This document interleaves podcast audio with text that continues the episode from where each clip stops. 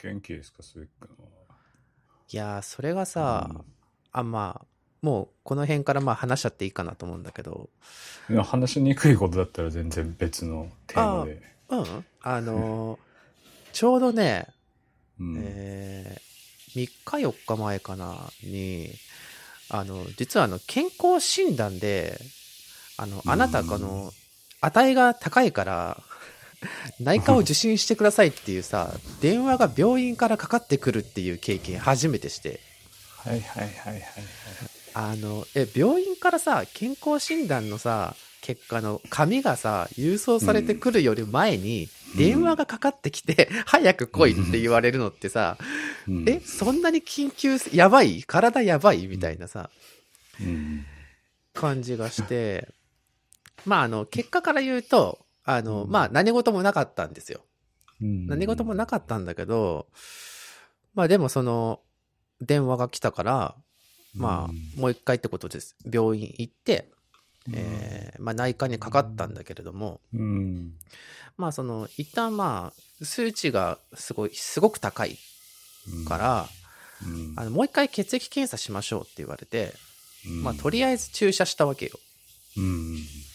うんなんかさ、そしたらその時に、あの、僕、あの、コロナワクチンの接種の時にもなったんだけど、あの、血管瞑想神経反射っていう、うんあの、要はその、ストレス、強いストレスとか緊張で、あの、ま意識を失いちゃうっていう、はいはいはい。なんかそういうのがあって、うん。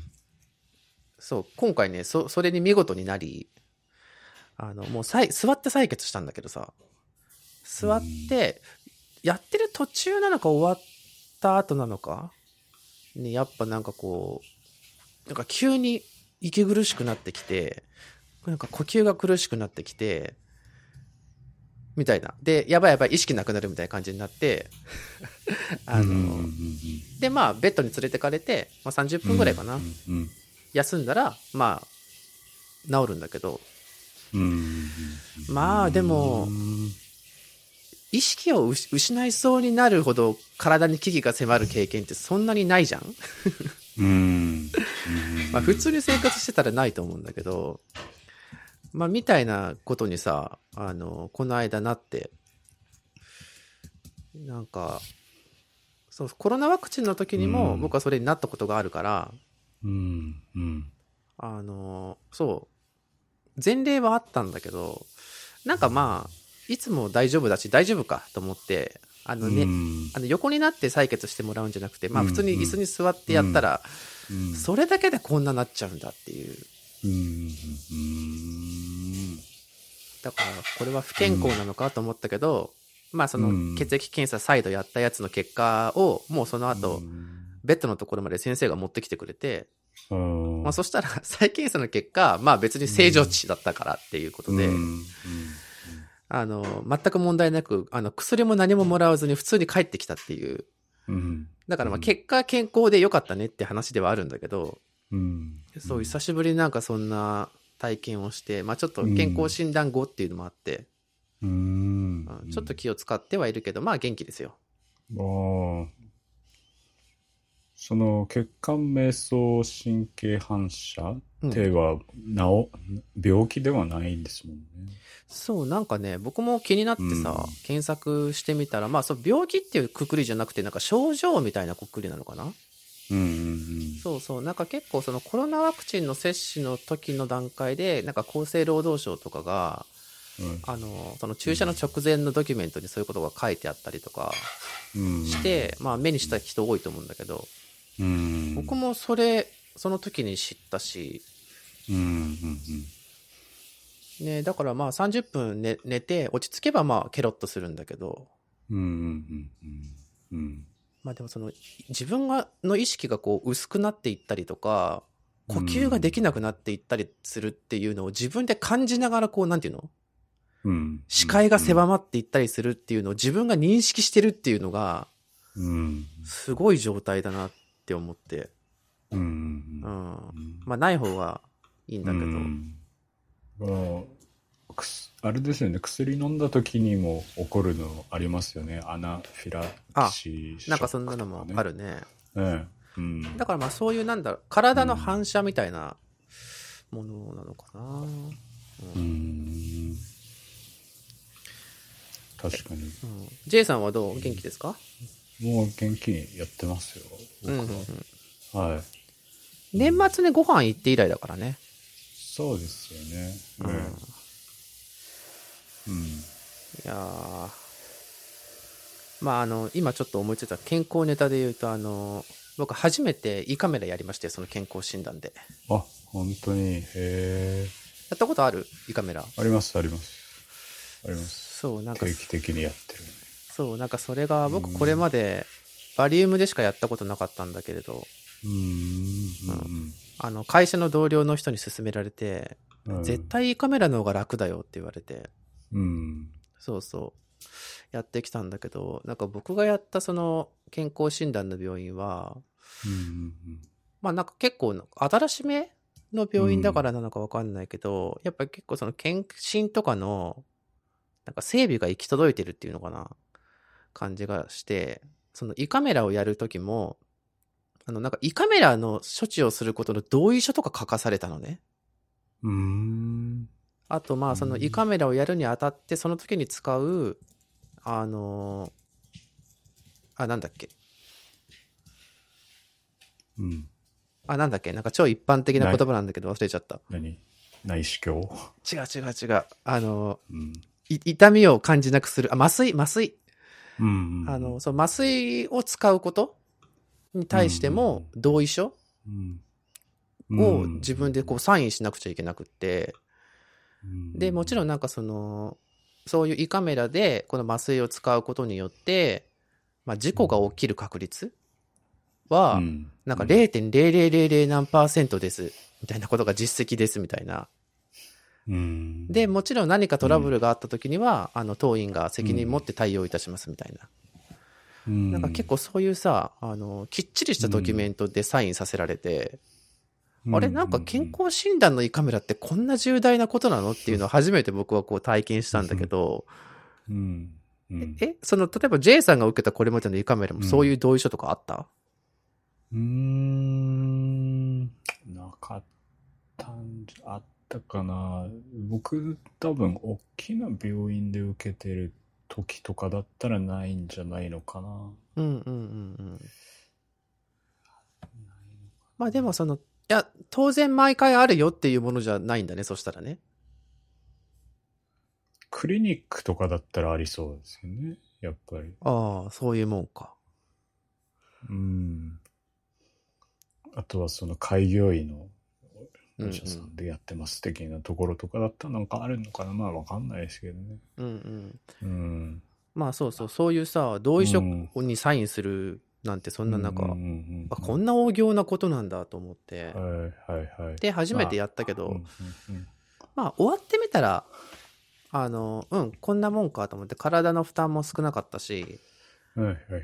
うん、あの、また来年も健康診断やると思うけれど、その時にもまうんたバリウムじゃなくて胃カメラを選んでいいかなって思ってる。うんうんうんうんうん。そうですね。うん。っていうね、健健康、健康問題がだんだんこう、うん 出てくるという。健康でも僕も僕親にアップルウォッチ買おうかって思ってる。あ、本当今年はね。うん、うん、うん。やっぱり、うん。今までそういうの、アップルウォッチとか、なかったから、買おうかなっていうのは考えてますけどね、今年は。うん、うん、うん、うん。アップルウォッチはなんか身近だしな。でもあれさ、うん結構さ、今いくらすんだろうなんか5万円以上しそうな気がする。うん。普通のシリーズ9ってうん、いうの、うん、うん。あれだと、えー、5万円とかかな。あ確か。そんな感じか。5, 5万、えいやいや、だから5万円台ってやつですよね。ああ、まあそうか。うんうんほぼ6万みたいな感じが。ほぼ6万みたいなやつ。ああ、うんなるほどねうん、で、あれつけると、あの、なんだっけ、その、あの、Wi-Fi じゃないバージョンにすれば、もっと上行くみたいなやつ。うんうんうんうん。うん。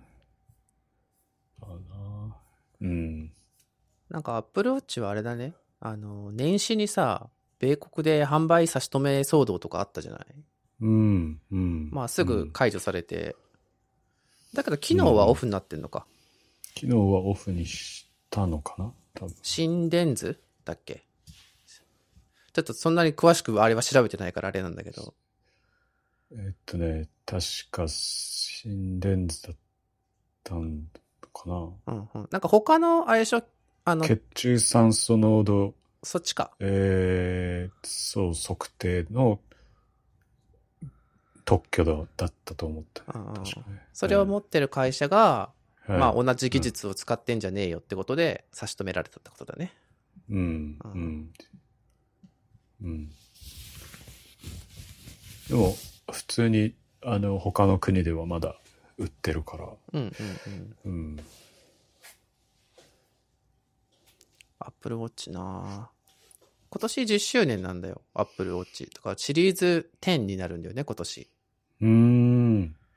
また新しいというか、リニューアルでもねするのかどうか。するのかどうかうん。ですよね。うーん。まあ、ウルトラがあるからね、なんかあんまり、おー、うん。あれより派手なやつが。出るっていうのはあんまり想像しにくいんだけど、どうなることやら。うーん。うん。SE もあるから別になんかこれ以上はって感じはうんするけど。うん。まあもう10年になるんか。うん。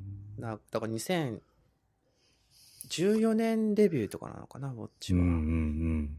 うんウォッチの時、そっか、J さんもうギズやってなかったっけ？いや、いましたよ。僕初日買いに行ったの覚えてますよ。あの、伊勢丹だ。新宿伊勢丹だ。新宿伊勢丹で。でね、僕ね、その日は、ちょっとな、なんかね、家、じあの、行列行かなくその代わり僕、近所のヨドバシカメラで買いに行ったあら、ーその場で買えたんですよ。誰もお店に来てなくて、うんうん。朝も、朝もうん開店に行っても誰もいなくて、で、そのままスストレートにそのアップル売り場に行ったら誰もやっぱりいなくて。うん、で、そこで初代買いましたよ。いやーそれがもう10年前だからな。そうだったんですね。うん。僕はまあ、取材も兼ねてましたけど、い新宿伊勢丹に行き、はいはいはい。で、あそこで自分のも買ったんだっけな。買ったんだよな。確かあの、うんスチール、アルミじゃなくてスチールモデルで、当時も7、8万とかした気がする。で、あの、金属のバンドとかね。あ昔あっあったあったたね。ステンレススチールみたいなやつ。ステンレススチールみたいな、今の、ああいうプラスチックとか、ああいう。布、うんうんウーブンバンドとかじゃなくて、なぜかなんかススチールバンドだ、推しだったそうそう。なんか気が、するんだよね。当時さ、まあ、アップルウォッチのプロダクト、そうそう、バンドみたいなやつかな。自体もそうだったけど、なんか結構ラグジュアリー推しだったじゃない？うん。なんかやっぱちょっといい、いいものみたいな。なんかエルメスとかもコラボしてたりとかうんう、んアップルウォッチはその文脈が強かったよね。うんまあ今となってはもう、まあでも今でもそんなに安いものではないし、あの、うん決してチープな感じはしないんだけど、うんうん。うんまあでもフィットネスガジェット、ガジェットっていうのもおかしいんだけど、フィットネスツール？みたいな感じが、うん。なんかすごく定着したって感じがするね。うん。つけてる人増えましたね。見てても。うん、なんかもう普通にね、うん一般の、うん一般の人っていう言い方はあれなんだけど、一般的に普段使いしてる方が多いですね。うん、やっぱりね。そうそう。んなんかいわゆるさ、ビジネスの現場とかじゃなくても、普通にスーパーに行ったら、おじさんとかおばさんがつけてるみたいなのよく見るもん。最近電車に乗ってたりとか、やっぱりまた増えたりしたら、うん。つけてる人見ると、そうよね。えー気気づきますね。うんまあ、そんな話もありつつ、うん。まあなんか、えっと、年明けてから2回目なんですけど、このフラグメントが。まあなんかその間にちょっとか大きなことがありすぎて、あの、あんまり全部触れるのはもう難しそうだなって気がしていて、あの特にあの、うんアップルのアップストアの件とかがうん。結構大きな動きだったんで、その辺は結構プラットフォームネタというか、うん。みたいなとこなんで、まあ J さんと話すのがいいかなとは思ってたんだが、うん。あとなんあの辺はほら、Spotify とかも結構関わってくるところじゃない？ビジネス的に。でうん。だから結構その辺は J さんもウォッチしてるんじゃなかろうかと思ってるんだけど、チラチラニュースは見てる？まあ、ずっと見てましたよ、やっぱり。うんうん。うん。Spotify はずっと戦ってますからね、こことね。まあそうだよね。一番先陣切ってね。そうそう、そうなんですよ。うん。ととは言いつつ、Spotify 本社、あの、ニューヨークだろうっていうツッコミは。そうなの？スウェーデンじゃないの？うん初めて知った。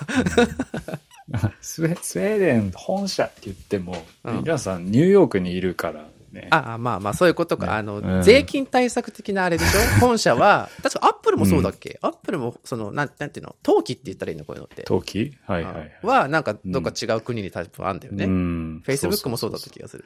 うん。だから、Spotify も本社は、あれですね、スウェーデン、ストックホルムですけど。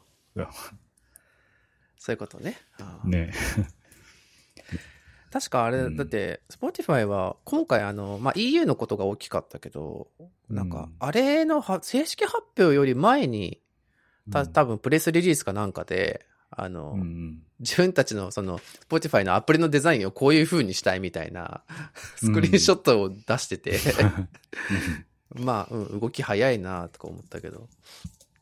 でも結局、えっと、まあ、EU の方の動き、今のその、DMA って言われてるデジタルマーケットアクトって言われてるやつが、まあ、本格的に、まあ、えっと、施行されるのが、うんうんえっと、来年、あ来月 ?3 月だって言われていて、で、それに合わせて、あ、違う、施行は半年前にされてて、あれだ、猶予期間みたいなやつが終わるみたいな話だ。うん。で、それに合わせて Apple が iOS の17.4っていうバージョンが今うんベータで出ているんだけど、まあそれがオフィシャルになると、えーそこに対して、まあさっきから話してるこのえー問題の App Store の開放とかのレギュレーションが始まるとうん。いうのと、あと同時に、まあこっちも同じ話ではあるんだけど、あの、米国の方、うん。あの、では、えー、APEC ゲームスとの法廷が、法廷闘争みたいなやつがずっと続いてたやつが、えーやっと終わったっていうのがあって、うん。で、それに伴って、まあ、こっちは、うんあの、リンうクん。の仕方、うん。えっ、と、外部の決済プラットフォームを使うのに、えーアプリの中から、そのことを知らせることと、そこへリンクを、えーお置くこと？うん。っていうのが、えーまあ、許可されるようになる。っていうのが、まあ、ここ一月二月で、えーあった大きな動きになっていて、えーまあ、それぞれ、多分アップルがアップストアを始めた2008年から、えーおそらく最大の変化だろうということで、まあ、ニュースがいろいろ出たんだけど、うん。まあ、結果その、どちらに関しても、えー、アップルが、まあ、プラスして、えー新しい規定を作ってきて、えー例えば、まあ、手数料を取りますよとかね。その外の、うんえーアプリマーケットプレイスを使ったとしても、手数料取りますよとか、あと、コアテクノロジーフィーとかっていう、あの、新たに追加で、まあ、手数料みたいなものを取ると。うんいうルールがあったりとかして、まあ、結果、そんなもの誰が使うんだっていう条件を突きつけてきて、まあ、Spotify も、Epic も、うん。まあ、それ以外の人たちも、まあ、Apple さんな、何やってるんですかねっていう、あの、うんすごいバッシングを受けてるっていうのが今ですね。うん。うん。アップルの狙いは逆に何なんですかね？いや、だからもう、できるだけこの手数料を取るっていううん。ビジネス、まあ、いずれどんどん解放されていくにせよ、うんまあ、時間稼ぎたい。もう、うんあらゆる手段で手数料は取っていく。なぜなら、このアップストアっていう仕組みうんうん。があることによって、そのアプリで商売する人たちが、まあ、商売できていて、その恩恵をあなたたち受けてるんだから、手数料は取らせてくださいよっていうのがアップルの言い分だよね。うん。まあ、それを、いや、アップルさんの、あらゆるものの恩恵を受けなくていいんです、私たちって言いたいのが、まあ、デベロッパーの言い分で、うん。まあでもアップルとしては、うん、うん。まあ受け入れられないっていうことでね。うん。そこは、あの、いわゆるケースバイケースではなく、もうアプリストアを使うのであれば、従ってくださいっていうところになってくるってこと。えっとね、厳密に言うと、アプリストアを使うのであればではなくて、もうアップルのプラットフォームに乗ってくるのであればっていう、多分方がニュアンスとしては大きくそてっ。か。アップルのその、あれですもんね。このアプリストアの問題もあるけど、決済システムのし仕組みもありますもんね。そ開発者にしてるねう、。そういうこと。うん。で、まあ、今回、まあ、えぐい、まあ、こうちょっと米国のケースと、その EU のケースが、あのかなり違うんで、あれなんですけど、例えば米国のケースのその、外の、え決済プラットフォームを使えるようにしましょうっていう、まあ使えるようにというか、リンクを貼れるようにしましょうっていう。あの、取り組みに関しては、えそのサービスを使うっていうことをアップルに申請したとしても、うんうんうん。えっ、と、そこでの手数料が27%かかるんですね。うんうんで、この27%手数料発生して、で、外部のその決済手段って、まあ、ストライプとかのことよね、基本的にうん。は。うんで、ストライプの手数料って3.6%なんですよ。そしたら、27%と足して30%を超えると。うんで、もう手数料もアップルの30%より高くなっちゃうし、プラスして、うんあの、その手数料をアップルが取るために、そのアプリの開発会社の財務状況とかをアップルにこう見せないといけない。うん。あの、これだけ、その、アプリの収益があるので、そのうちの27%を、えー手数料としてアップルに納めますっていうのの正当性を、えーアップルに確認させないといけなくて、うんうん。で、まあそれが、あの、実際に実行されなかった場合は、まあなんかもっと、うんうん多分追徴課税的なうん。ことがアップルに権利が、そういうことをする権利がありますよっていうのが書いてあって、うん。まあ要するに、そんなことする人いる？っていう。うん、で、アップルも、アップル自自身も、えーうんそんなにちゃんとこの手数料を支払ってやることも不可能じゃないって言っちゃってんだよね、アップルが。うんうん自分たちでその仕組みを作ってるにもかかわらず。うん。うん。まあだから、もう、さっきも言ったけど、デベロッパーたちからしたら、いや、アップルって、うんまじ、マジでなんなんみたいなうんうんことよね。うん。これが具体的に、じゃあ、例えば EU で、その、春から変わった時に、これがどれほどのえ経済的な効果をもたらすかっていうのは、どれくらい考えられるんだろ今んとこ、その、マイナスの経済効果って言ったらいいのかな？まあ、経済効果って言えるかわかんないけど、その EU の方のケースだと、まあ、さっきの米国のケースとはまたちょっと違うんだけど、うんえっ、と、さっきのコアテクノロジーフィーってやつが新たに増えちゃうんですよ。その、う。うんうんオルタネイティブアップマーケットプレスって言われてる、そのサードパーティーのアプリストアうん。うん。を使うこ、使うことによって、そのアプリストアを運営している会社、および、えーそこでアプリを配信しているデベロッパー、うん両方に、コアテクノロジーフィーっていうのがかかるんですね、あ新しく。うん。これが年間100万インストール超えるアプリに関しては、うんうんうんうん、1インストールあたり50ユーロうん。だから50セントえ。ご50セント。くらい、うん54セント。うん。くらいが支払わないといけなくなる。うん。で、これえぐいのが、うん再インストールとか、アップデートもインストールとしてカウントされるんだって。うん。で、えー、まあ、これに多分含まれるのって、それこそ Spotify とか、うん。えーそういうのはもう確実に含まれるし、うん。うん、で、多分このフィーを計算すると、多分とんでもい。ない額になり、うん。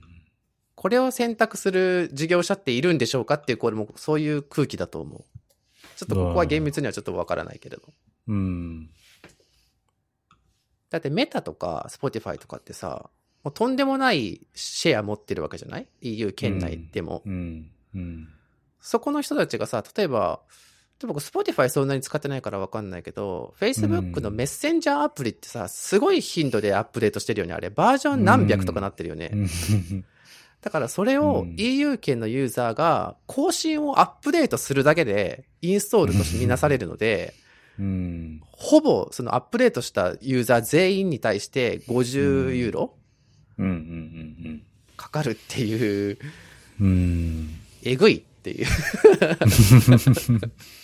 うん。とかね。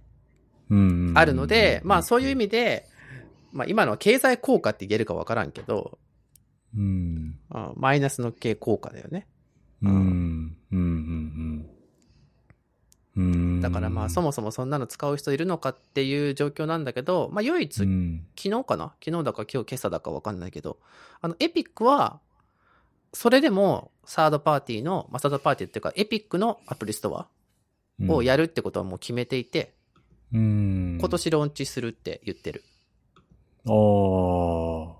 うん。そう。そこ、で、まあいわゆる、フォートナイトだよね。フォートナイトストアって言っちゃうと、それもおかしいんだけど、うん。まあ、他のね、デベロップのアプリももちろん配信すると思うけど、まあ、フォートナイトを iPhone にインストールするには、それしかないんで、うん。うん。うん。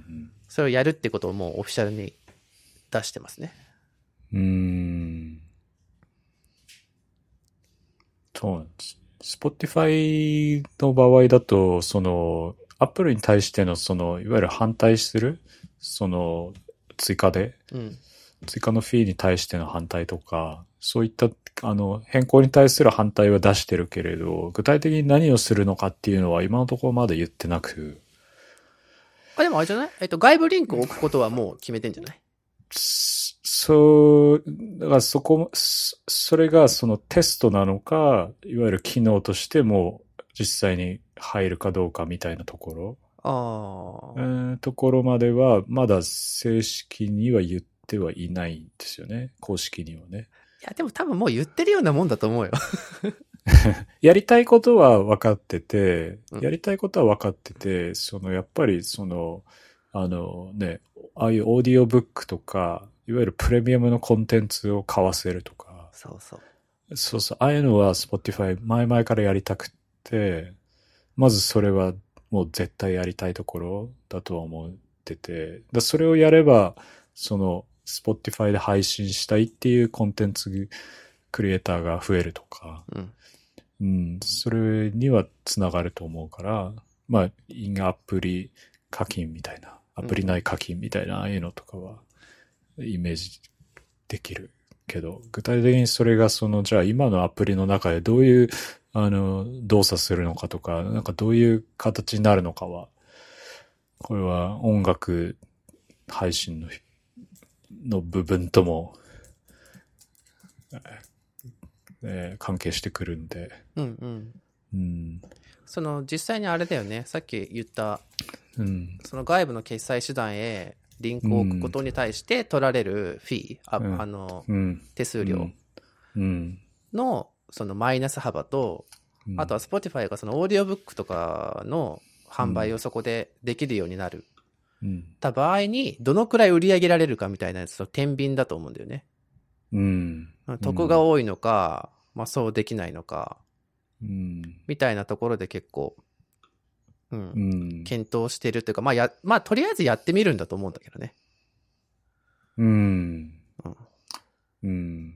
だから、アップルっていうか、Spotify は Spotify で、その、やっぱり、あのね、他の、その、課金以外の部分でも、て、いわゆる競合がいるので、それこそ TikTok みたいなああいうショート動画であったり、なんかそういったところとこう、ユーザーをちょっとね、まあ取り合うわけじゃないけど、あの、あの、まあ、あああいうユーザー体験にしていきたいみたいなところもあったり。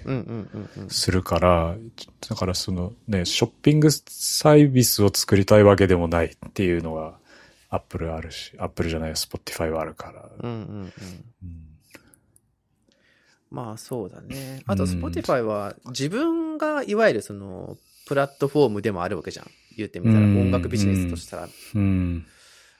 なんかだからそれ、だから自分たちが、まあ、アッうプルんにもこう嫌がらせをされてるのをずっと抵抗してるのと同じように、うんまあ、Spotify は自分で、ね、アーティストに対していかに還元できるかみたいなやつは、多分結構外にメッセージ出してるよね、きっとね。うん。そこは、うん多分、やってますよね。どこよりもやってる。やうんうん、やり続けてると思いますよね。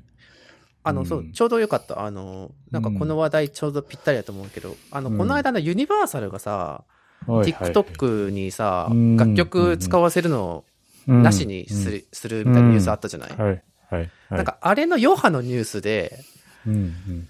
ちょっとどこで見たか忘れちゃったけど、はい、なんか Spotify は、あの、TikTok のなんか20倍高を音楽業界に払ってるみたいな、なんかニュースも見たな。うん、うん、うん。まあもちろんあの再生回数とかでも違うんだとは思うんだけど、だから、うんそうだからその、とにかく TikTok より Spotify はすごくこう音楽業界に貢献してるぞっていう確かそんな論調の記事だったんだけど。う。うんん。それはでも、あの、20倍かどうかを置いといて、TikTok が低いっていうのはもう、これ音楽業界の、あの、中ではもう、すもう長年言われてたことでう、んうん。うん、それを TikTok って変えてないんですようんう、んずっと。で、契約更新のタイミングなので、ユニバーサルミュージックはもうそのフィーも含めて、レベレベニューシェアも含めて、その TikTok のやり方を変えてほしいっていう、まあそういう交渉をしたところ、うん。まあそれが合意できなかったっていうのが一番あるので、うんうんそこが現、現状ですよね。これが1月末うんうん。でお音源が取り下げられるっていうやつでしたね。それはもう使えないの？もう使えなくなうってる？のん。うん今はもう全部落ちちゃってるのあであ、そうなんだ。うん。ユニバーサルミュージックの、えーレコード契約っていうか、原版契約してる音源は、今は、あー全部落ちてるんじゃないですか？うん。300万曲って言われてますけれど。うんうんうんなるほどね。うん。で、まだ決着ついてないので、うん今度、うん。で、次は、今度はユニバーサルミュージックが出版契約してるうん作家さんの作品が、今度はこのままだと、スポ、TikTok から消える。落ちていく。ああ、なるほど。その権利の種類によっても、ちょっと契約が違うのか。そうですね。うんな。るほどね。だから、ユニバーサルミュージックで契約してる作曲家さんって、あの、原版は他、ソニーとか、ワーナーミュージックで契約してるけれど、出版契約として、ユニバーサルと契約してるアーティストさんっていっぱいいるので、例えば、あの、ビヨンセ、はい、確か。はい。うん、お大きな人だとビヨンセ、あと、ハリー・スタイルズ、えっ、と、アデル、ワンダイレクションとか、ワンダイレクション違うのかな？う。んまあ、ハリー・スタイルズかな？とか、あとはね、ボブ・ディランもかな、うん。とか、うん、有名な人いっぱいいるんですよ。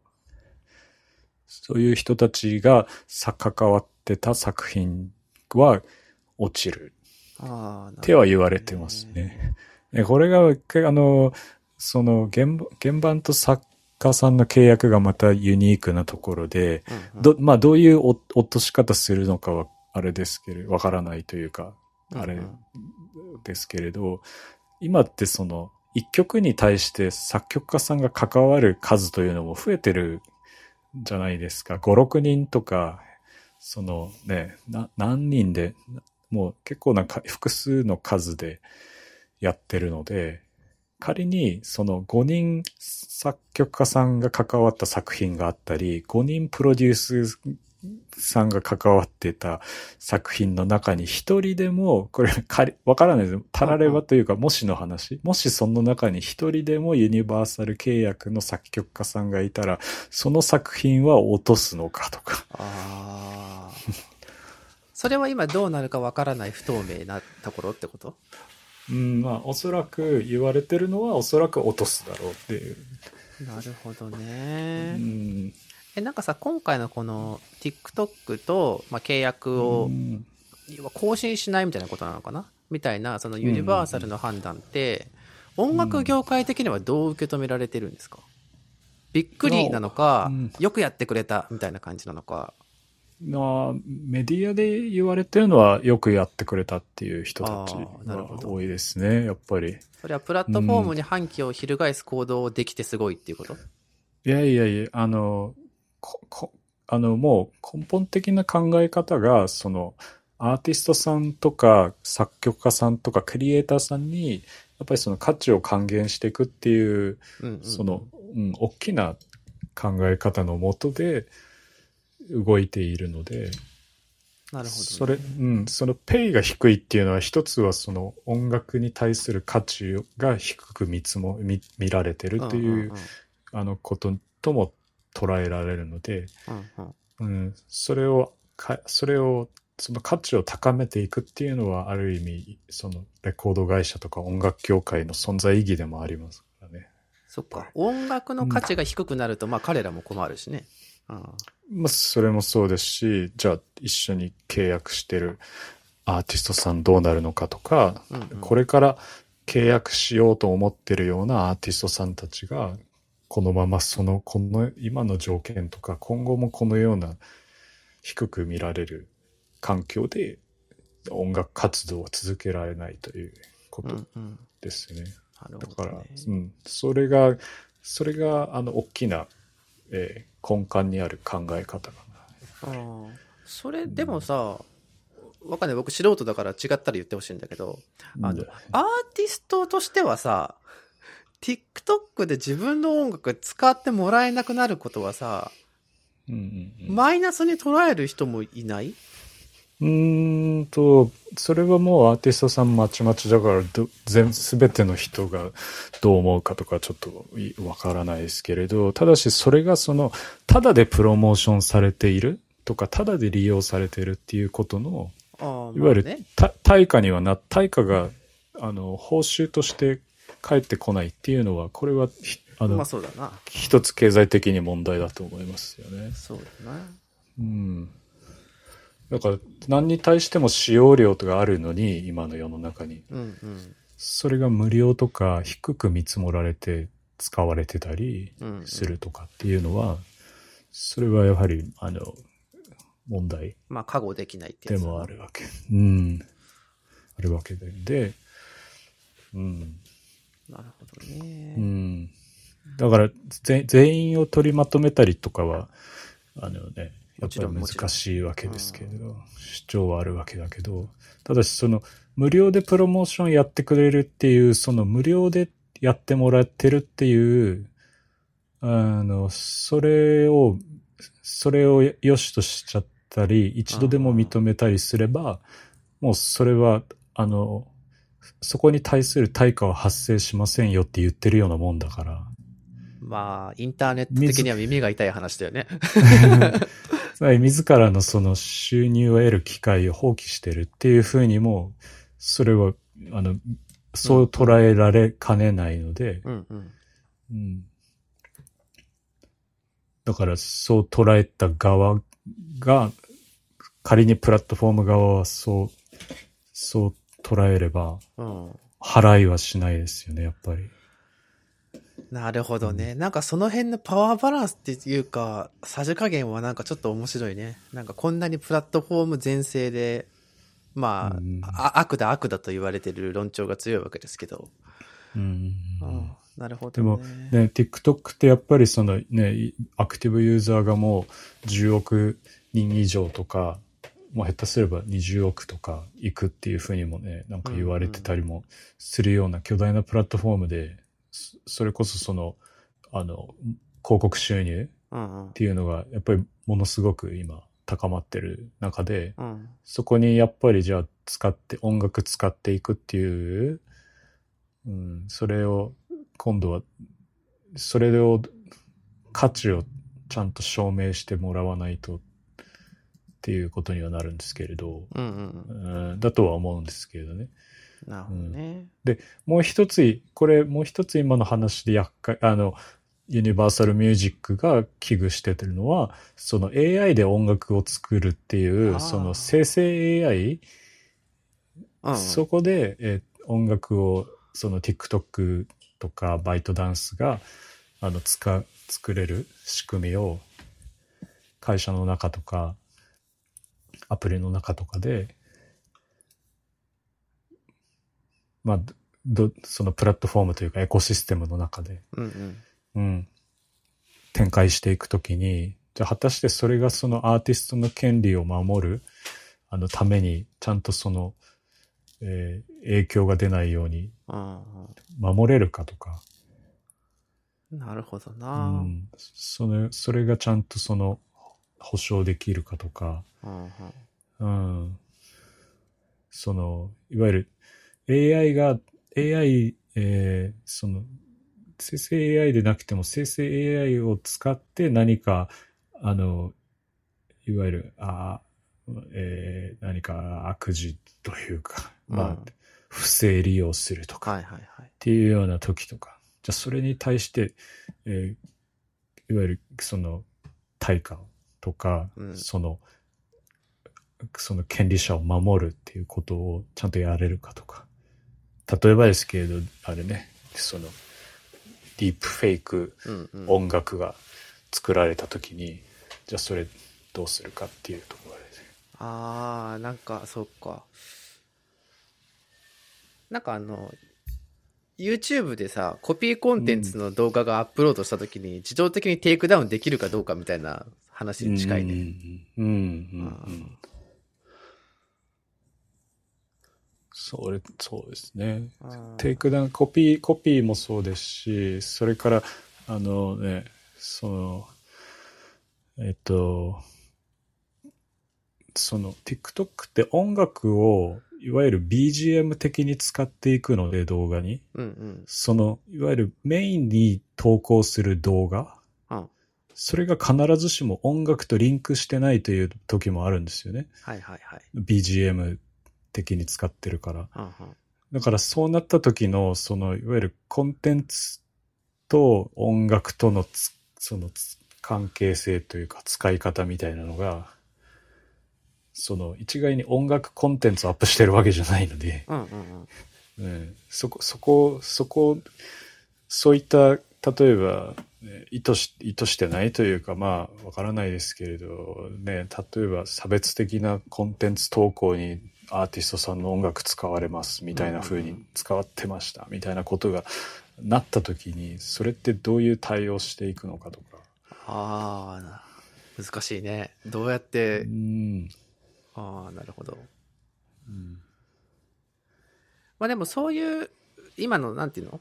アーティスト、アーティストとかクリエイターが望まない利用方法とかはい。はい。をいかに防ぐかっていうことも、まあそのクリエイターがそのプラットフォームで活動したいかどうか、自分の楽曲を使うことを許可するとか、そこのプラットフォームで自分の音楽が使われることに対して許容できるかどうかってことも含めてケアできるプラットフォームが、まあうん一番ね、愛されるっていくだろうし、まああとフィーの問題、うん手数料も含めてうん。はあると思うから、うん。まあでも今更 Spotify に対して、Spotify に対しては、あの、あんまりこう、アーティスト側がノーっていうことがほぼないと思うんだけど、うん。うんうん TikTok は、まあ今まあ、うん危うい状況ってことか。うん。なるほどね。うんうん。なんかあの、Apple はあれだね、スペーシャルオーディオの、あの、楽曲を出してるアーティストには、10%、うんうんあの、多く払うよって言ったらしいで。うん。うん。結構楽曲も増えてるとか、普通に Apple Music 僕は使ってるから、そっちばっか見ちゃうんだけど、うんあのずっといいとこに空間オーディオってずっと出てるから、うん。うん、そんなに空間オーディオって求められてんのかなっていうのが正直思うんだけど、レコード会社さんの中に、だと、やっぱり空間オーディオは、あの、押してきますね。Apple Music でや,、やってくださいというようなこととかはね。うん。まあ、フィーも増やすって言われてるし、露出も増えるし、まあ、やらない手はないよねってことだとは思うんだけど。うん。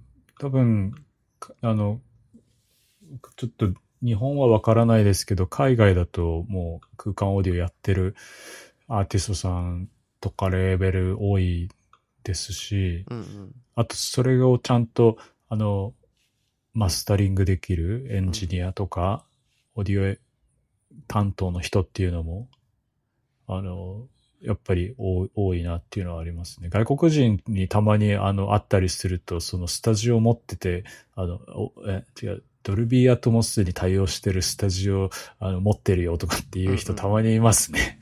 まあそうだよね。うん。うちでミックスしなよっていう。そうそうそうそう。そうそう。うん。何回か言われたことありますね。やっぱりそれは。うん。うん。なるほどねう。ん。うんでもこれもその、あの、これ、これもまあ、けこれは別に契約に限った話、そのや、必ずこれをやってくださいっていう契約ではないので、アップルからしたら、インセンティブだから、そうだね。ね、さっきの TikTok は契約だから、また違う話になってくるというか、うんうんうん、にはなりますけど、ど、でも、あの、どこ、どこの、やっぱりプラットフォームか、あの、プラットフォームから収益得るっていうのが今の音楽業界のもう主要の収入源なので、うんうん。うん、日本はね、ちょっと違いますけれど、うん。え、まだ CD 強いの？そりゃそうですよね。嘘、マジで？えええー、それは CD 売れてますしね。本当？うんマジか。未だに？僕は CD とかハイレズとか、時々買わざるを得ないから買ってた ユーザーだけど、もう最近ないな。あのもう、アップルがロスレスを始めた時に僕はもう完全に、う 映ったね、うんあ。うん。あれ最高すぎるんだよな。うん。そうか、日本そうなんだ。え、その、うん。比率としては、じゃあ、え、5割以上 CD? そんなことない？日本ですか？日本、日本。か会社にもよりますけどね。ああそうまあそうだよねんあそうそう。うん。だから、ね、それは、あれですけど。そうか。でも、うん。でも、やっぱり、世界的な、ね、会社はもう、すでに、その、いわゆる、プラットフォームうん、からの収入っていうのが、今は圧倒的に多くうんなってて、そうよね。うんまあそこが今のし、えー会社のまあ原原動力というか、まあ、事業の中間になってるんで。よね。うん。まあ、だからこれまでも多分 J さんの会に話してると思うけど、うんだからそう、そういう時代になった時に、どうやってプロモーションしていくのとか、みたいな話をこれまでもしたことあるけど。うん。まあ、だから映像も多分ね、配信がもう主だろうし、まあでもまだ放送局もあるか。放送局もあるけれど、なってるけど、あの、この間ちょうど見たニュースで、Xbox の話、ゲームの？はいはいはい。なんかあの辺がさ、最近ちょっと、なんか、うざわざわしてたみたいで、僕も昨日ようやくゆっくり記事を読んで、あの、理解したんだけど、うん、なんかやっぱ Xbox がやっぱ販売で結構プレイステーションに、こう、だいぶ差をつけられてるっていう話で報道があって、うん、だん、だいたい販売台数で言うと、うん、そろそろ倍ぐらいついちゃうんじゃないかってことらしいんだよね。今の世代のゲーム機で。うん、で、えっ、と、Xbox と PlayStation 両方ともあのストリーミングのサービスがあるじゃない？うん、うん、ストリーミングと、あとサブスクもあるけど、なんかあれの、要はサービス、ハードコンソールじゃなくてサービスで儲かってるみたいなのは、Xbox の方が多分先行してるし、あの、いろんなコンソール、あの PC でもできるし、Xbox でもできるし、みたいなサービスが充実してたりとか。まあ、あと、いわゆるファーストパーティーって言われてるような、Xbox 参加のスタジオが作った新作ゲームも、うんえー要はそのサブスク契約してると、いきなりそこからフリープレイできるっていう、まあフリーじゃないんだけど、追加料金なしでプレイできちゃうっていうことも含めて、なんか Xbox が今までもあの強かったんだけど、まあでもいよいよこう、さっき言った通りハードコンソールの売り上げが一応コアではあるから、そこで差をつけられ始めた今、あの、いわゆる Xbox 参加のスタジオのゲーム、今まで Xbox エクスクルーシブだったタイトルを、まあ、プレイステーションと Nintendo Switch に、うんえー出し始めるんじゃないかって噂がずっとあって、まあそれに対して、もうだからまだ今週なのかまだ。今週、まあ公式に Xbox から、えー今後4つのタイトル。まあその4つのタイトルは公式には出てないんだけど、まあ大体予想はついてるらしいんだけどね、ジャーナリスト的には。うんその4つのタイトルを Nintendo Switch と PlayStation に供給、まあ出しますっていうことを明言したっていうことがあって、でまあ、それが何を意味するかっていうと、もう、例えば Xbox っていうブランドにとって、Xbox コンソール、ゲーム機っていうのが、もしかすると、いらなくなっちゃうんじゃないっていうのをファンがこう思ってるわけだよね。うん。あの、もしかしたらその、Xbox のコンソールは今後なくなって、うん。まあ、あらゆる場所で Xbox があるっていう戦略をしていくんじゃないかっていうのをファンがずっとこう心配していて、うんっていう状況があったんだけど、そこに対して、まあ、我々は今後もハードウェアのコンソール、何年って言ってたかな？今後何年にわたってそういうもうロードマップを持っているし、えーもうこ今年後半って言ったんだっけな？あの、うん。もう今年出るらしいんだけど、Xbox の新しいリフレッシュバージョンというか、うん。シリーズ X とシリーズ S っていう二つがあるけど、まあそれの新バージョンが、うん。まあもうリークで出てるし、そういうものがあるっていう存在は出てるのと、あとやっぱそのゲーム機の今、あのフィールドだと、あの、携帯 PC ゲーム、あの、 Steam Deck とかわかる？うん。 Steam Deck、あの、なんかうん。携帯のさ、任天堂スイッチのスタイルで PC ゲームが動くっていうのが去年とか、まあ大流行り、大流行りというまでもないけど、多分うんコアゲーマーの間では相当ね、メイン、うん。メインストリームなものになっていて、うん。で、それの Xbox 版を出すんじゃないかっていうのが今大方の見方だね。おー。そうそう。そのトレンドに乗って、まあ結局あれも中で動いてるのは PC、Windows 系の OS が動いてて、その上で Steam とかが動いてるだけだから、うん。まあそこに対して Xbox が出すっていうのはすごく、うん。ああまあそうだよねっていうか、うん。まああとプレイステーションがそれはできないんで、確かに。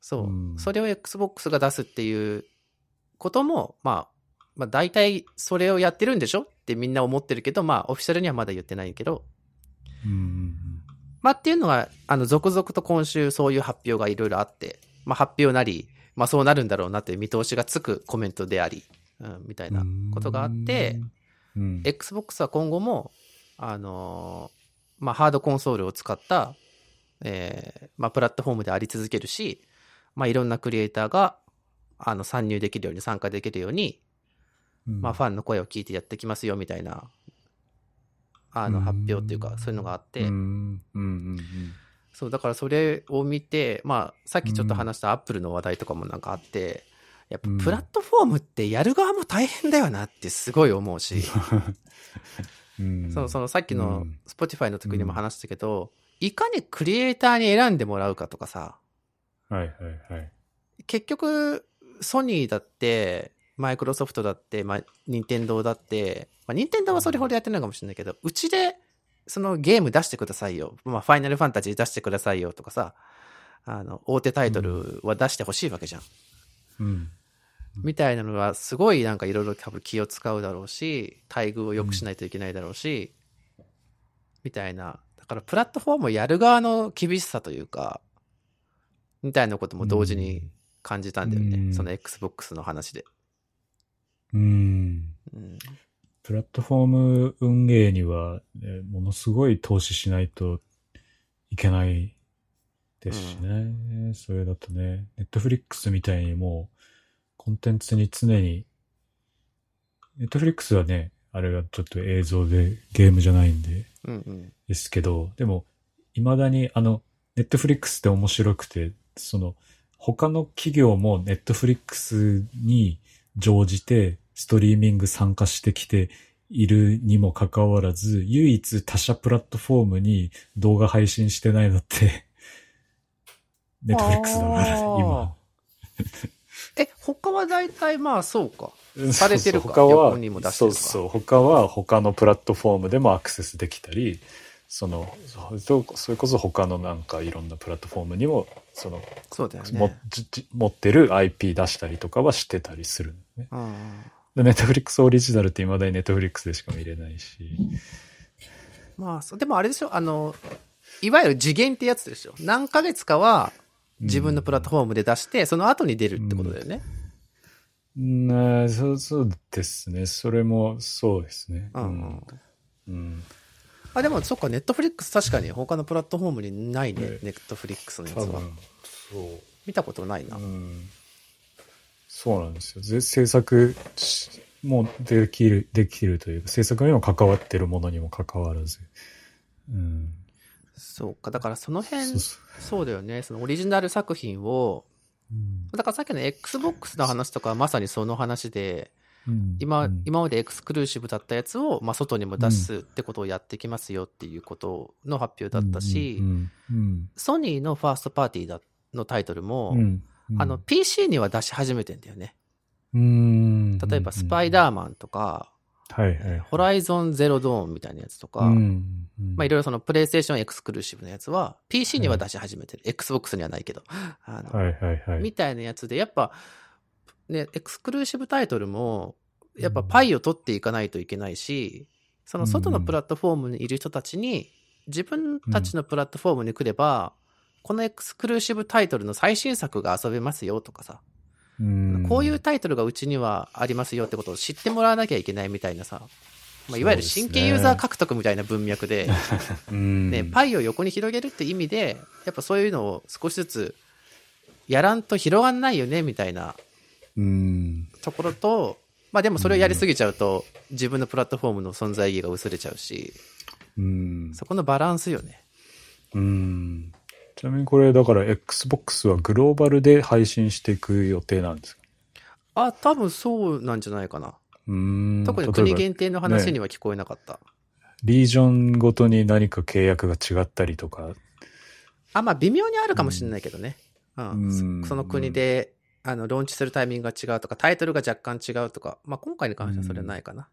うん。まあでも正直あの、その Xbox が、そのうん。他のプラットフォームにも出すって言ってる4作品。まあオフィシャルには言ってないんだけど、ジャーナリストが上げてる作品って大体同じ4つが上がっていて、うん。まあでも、それは僕正直1個も知らなかったんでね。1個も知らなかったんで、あの、昨日ちょっと検索して、どういうゲームなんだろうって見たら、うん。ちょっとね、そう、コテコテのなんか、日本に合わなさそうな タイトルで、まあ Xbox らしいなと思ったんだけど、うん。そう、なんかそんなんだったよ。うん。うん。うん。そうですね。あ。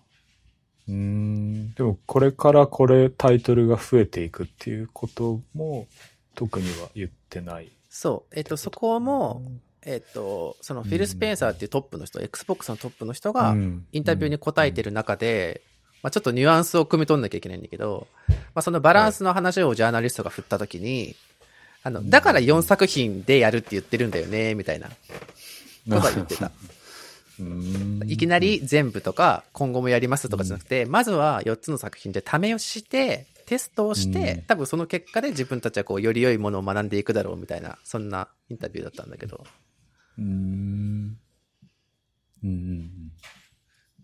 まあなんかあの、過去にはあの、ソフトウェア、ハードウェアを持ってたのに、ソフトウェアだけになったあの、セガっていうブランドがありますけど、うん。そうそうんんんやっぱそれと一緒になっちゃうのは Xbox は望んでないはずなので、うんああ。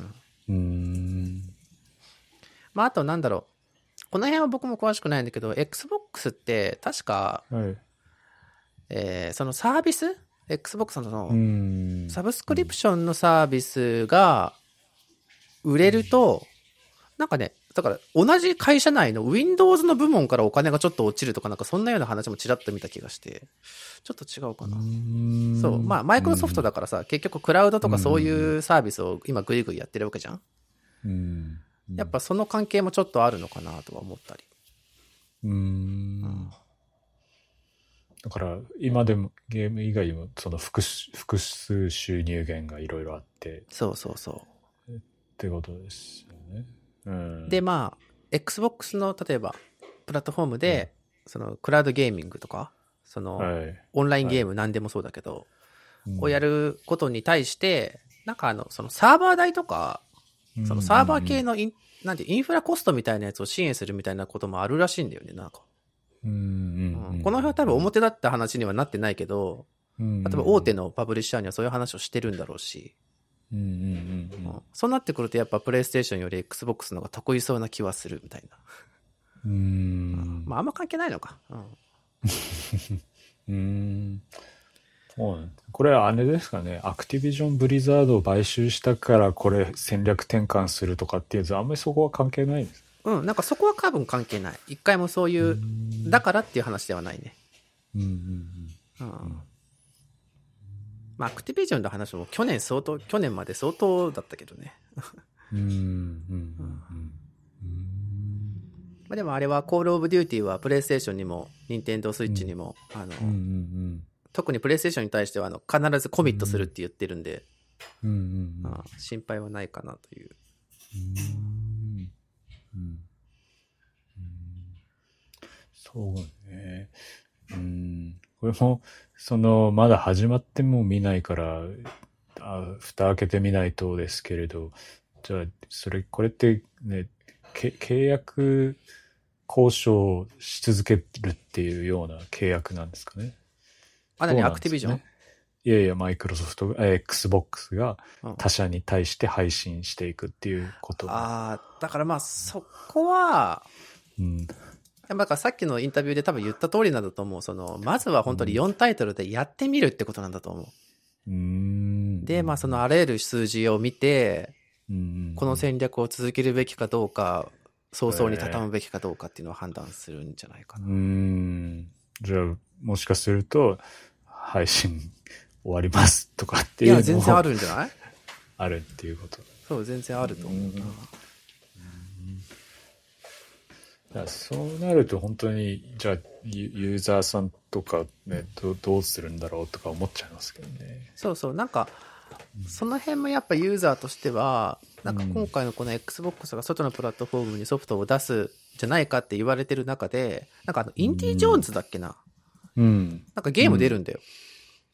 あ、しあれ動画で見たことあるな。そう、なんかそれの多分 Xbox のエクスクルーシブがまだ出てないけど、多分そのうち出るんだよ。うん今年出るんだよ。はいはい。で、それが結構こう対策として多分こう扱われてるタイタイトルで、で、それがもしかしたら、プレイステーションにも出るんじゃないかってずっと噂がされてたみたいなんだよ。んなんだけど、、その噂は、要は否定された形で、出ないってもう、それを、これはインタビューでもう出ないって言い切ってるから、うーんうん。まあ、さっき言ったその、僕は少なくとも知らなかった4タイトルなんで、あんまりなんかこうんうんう、うん大きなタイトルじゃないんだけど。うん。っていうこともあって、だから本当にスモールスタートというか、いきなり大きく出るぞっていう、うん、ものではないとうーん。うん。これあの、また、あれ、その、えっと、つ月額課金でゲームができる、あの、そういうサービスも Xbox 確かありますよね。あるある。なんだったっけ？なんだったっけ？ゲームパスでしょ ?Xbox ゲーム、いや、ゲームパス、ゲームパス、ゲームパス。そ、そ、そこを、それを強化していこうとか、何かそれをどんどんメインにしていこうとかっていうことではないのかな？それも、さっき言ったインタビューにちょうど同じ文脈が載ってて、あうの、んこれまでってずっと Xbox って、要はその今言ってるゲームパスを、うんもうとにかく、ぐいぐい来てたんだよね。多分、ある程度多はい分、ゲーム業界では先行していたし、うんあそうかそうか。あ、ああ、なるほど。そうそう。なんだけれど、まあその、いまあオフィシャルの回答としては、もちろんはい、そのゲームパスは大事なサービスであって、まあ、今後も続けていくんだけど、じゃあ、Xbox を遊んでくれる全てのユーザーがこれに入ってくださいとは思ってないっていう。ああ。そう。あくまでまだコンソールを買ってうんゲームを遊んでくれるユーザーもいるし、うんあの、多分エクスクルーシブのタイトルを普通にソフトで買う人もいていいんだと思うし、うんうんそうそう。だからそれだけになるっていう風なのは結構否定気味な言葉を使ってた。へえ。うん。なるほど。そうそう。まあだから、こう、あらゆるビジネスがあるみたいなことも確か言ってたから、その、Xbox っていううプラットフォームにでも、いろんなビジネスモデルがあって、いろんなビジネスがあるから、何か一つをっていうことは考えてないみたいな言い方だった気がするな。これは逆にじゃあ、ソニー、任天堂からは何かこれ言っコメントあるんですかね？あー、いや、オフィシャルにはもちろん出てないけど、うん。一個まあ、関連思想みたいなやつは、さっきもちょっと言ったけど、うんプレイステーションは、スチームに対してファーストパーティーのタイトルを出し始めてんだよ。うんうん少し遅れてだけどね、もちろん。うんうん。移植みたいなことをやっていて、で、まあ結構もちろんタイトルにも訴求力があるものなので、さっきのスパイダーマンとか、ホライゾンゼロドーンとか、あの、かなりトリプル A なタイトルをスチームに出し始めてるっていう現状があるんで、うんうんでこれはちょっとわかんない。ちょっと確認できないんで、話半分に聞いてほしいんだけど、うん確かね、それの、スチームに出していくスピードとかタイミングをもっと早めたいみたいなことをソニーが言ってるみたいなニュースを見た気がしたんだよな。ああ。そう。これまではやっぱね、出した後、2年後とかにだいぶ時間経ってから出してんだよね。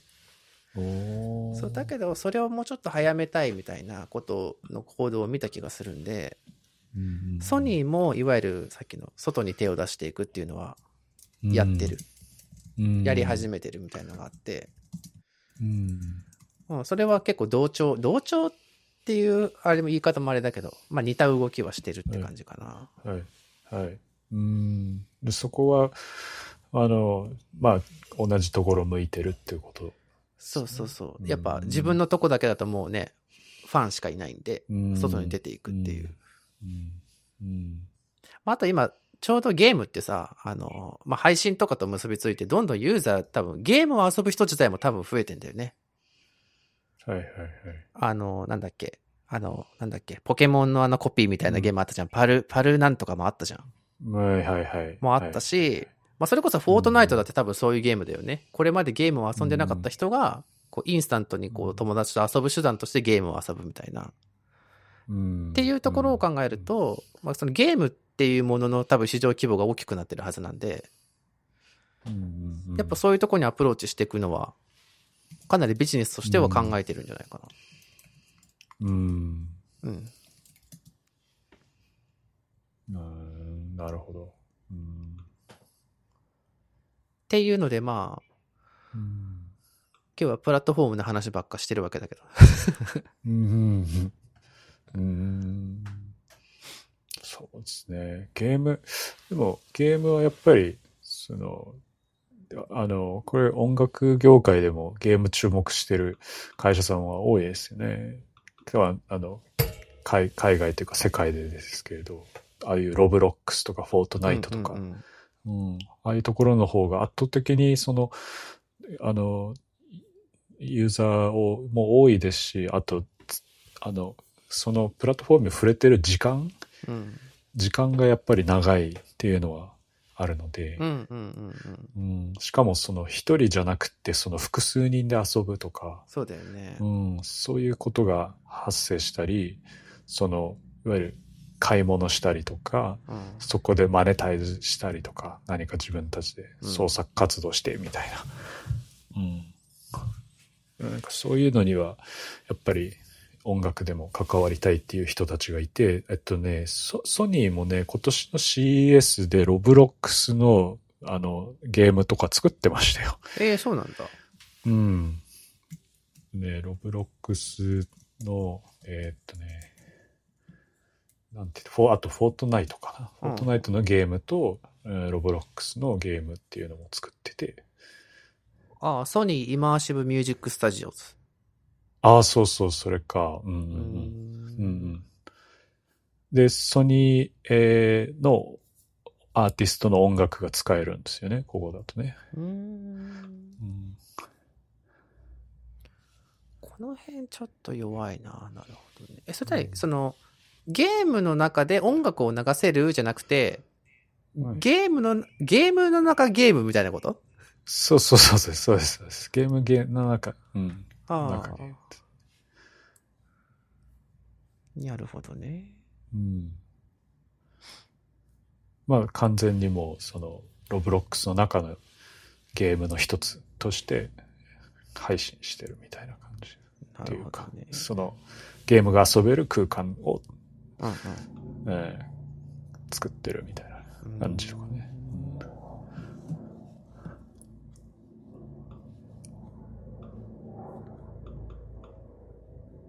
まあちょっとね、あの、こういうのはあれですけど、た、たい、あの、さっきのスパイダーマンみたいな、ああいう、その、あの、ああいうゲームとはちょっとね、もうちょっと、まあね、ちょっと。ロブロックスとかフォートナイトは違うセスなんで、ですけれど、まあでも、うん、そういうなんか、いわゆるゲーム、今、これまでのゲームとは違う体験のゲームっていうのも、うん、まあね、それこそ、あの、なんだっけ、あの、この間ビジョンプロも出ましたけど、うん、うん、なんかああいう、まあヘッドセット被らなくても、被っても、まあ、そう、拡張現実、なんて言ったらいいのああいうのって。フェディバースとか言うの。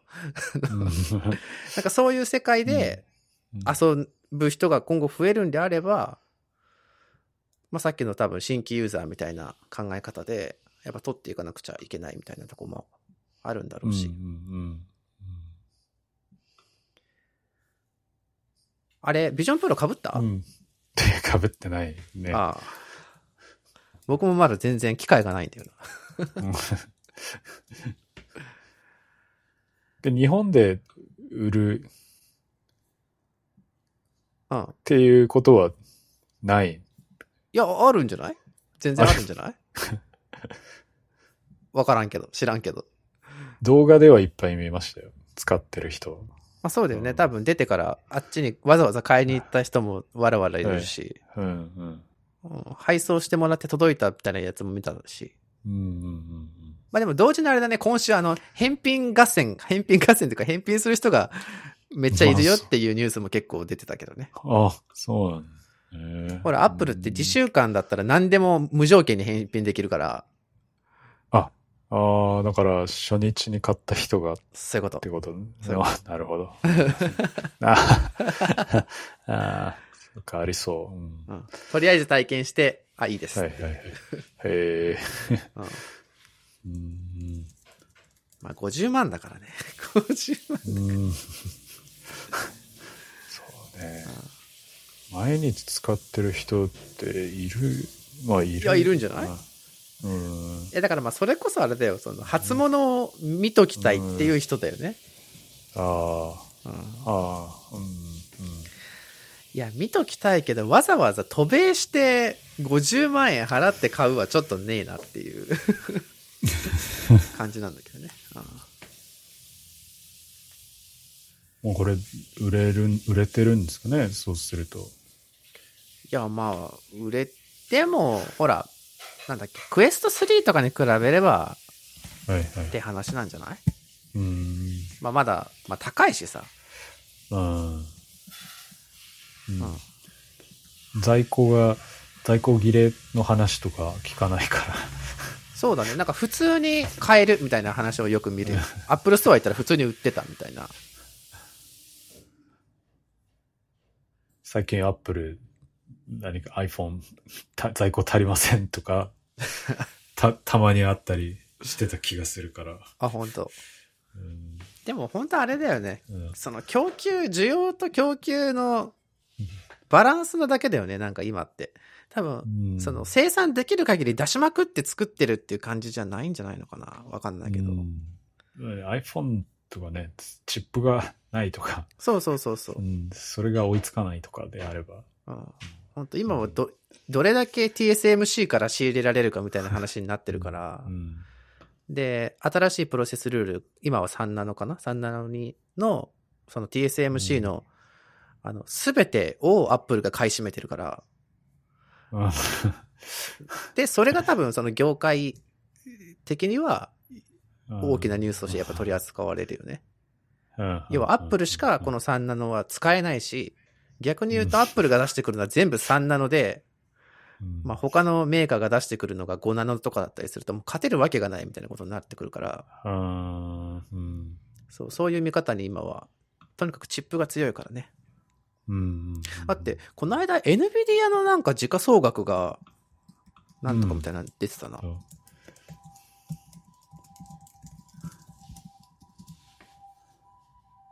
あれでしょアルファベットを抜くってやつですそうそう、それだ。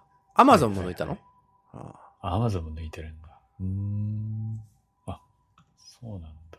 だからもうなんか、NVIDIA って、こんなに メジャーな企業になるとは思ってなかったっていうか、なんかいつかさ、なんかな、謎の、謎の企業とかなんか、経済新聞に書かれたみたいなことも確かあった気がするし、大昔だけど。謎じゃねえけど、。みたいな。ああ、本当だ。うんまあ、みたいな。ね。ああはい。ちょっとダ話でしたけど、あ、はい。そんな感じかな？はい。はい。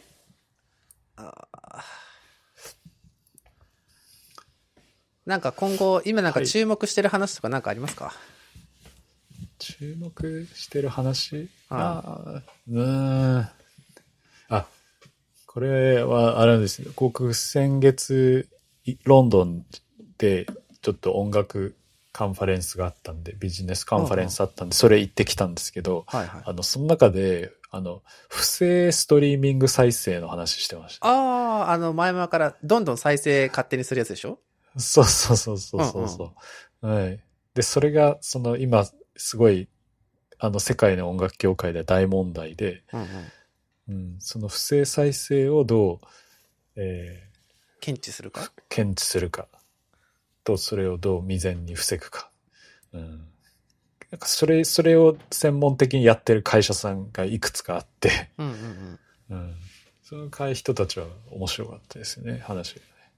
でもそれってやっぱり何？機械学習のアプローチでみたいな話にななるわけ？えー ?AI 使ってみたいな話なの？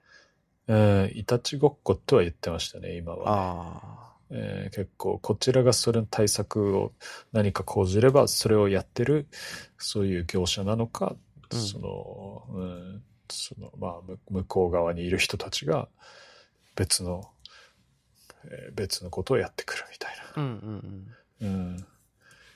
結構それでずっとやり続けてるみたいな感じでしたけどね。ああそこに対してこうアプローチするとかそういう解決策はまだ見出せてないって感じなの？うん、具体的に、すあの、みんな、問題は、それ、その不正再生に関する、そのデータうん。